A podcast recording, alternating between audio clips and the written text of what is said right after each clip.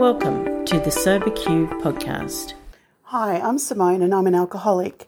And the question is, how did we overcome our reluctance to share our inventory with another person? So um, I first came to A A in ninety-seven in July when I was uh, twenty-seven, and um, I stayed sober for about eight years, but I didn't do the steps and I never admitted I was powerless over alcohol. So predictably I relapsed, and I was um, the most surprised of everybody because I was in such denial. So I share that to let you know that I came back to A A um, seventeen years and five months ago, and I've been sober ever since then. Um, but the thing that um, was given to me by the grace of God one day before I came back was the first step that I saw I was powerless over alcohol.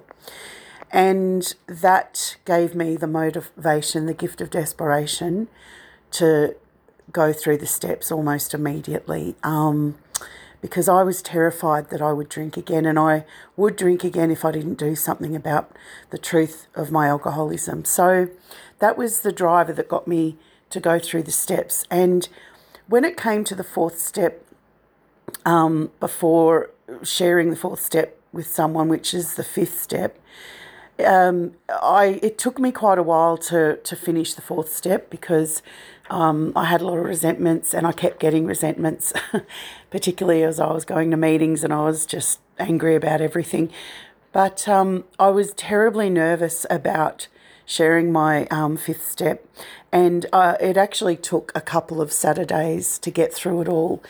Um, I felt reluctant, I felt terrified, I felt nervous, I felt scared, but I was driven to do it, to take those actions. I was more overpowered, to be honest with you, by, um, I was more overpowered by, I had a fear that I would drink again. I was restored to sanity that I could see the truth of my alcoholism, and I knew that if I didn't go through with the with the fifth step and, and continue to go through without stopping and starting, I'd I'd heard people talk about uh, doing the um, A A waltz and getting down to step four and not completing. So I was actually too frightened not to go ahead with it. I wanted to cancel the fifth step, but I didn't. Um, and like I said before, it was that gift of def- desperation.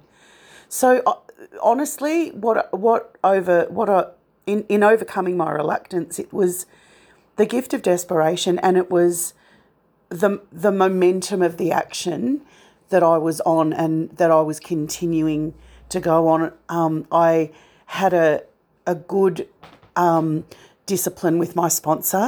Um, we would meet every fortnight, um, go through the big book. So when we met on that fortnight, it was just the same usual meeting that we would normally do, but I was sharing my fifth step. So there was a discipline um, set up already and a foundation, which was really important, and which is still really important to my recovery, that I have those disciplines and those actions. And I'm so grateful I'm so grateful because going through that fifth step, the, the biggest thing that I got out of that, it was such a relief, but I could see that I was accountable for my life, you know, growing up and being accountable. So I'm so grateful and blessed to be a member of this fellowship, and I hope that can help someone. Um, God bless you. If you would like to share your experience on a recovery question, visit the Sober Q podcast website at soberq dot com. Thanks for listening.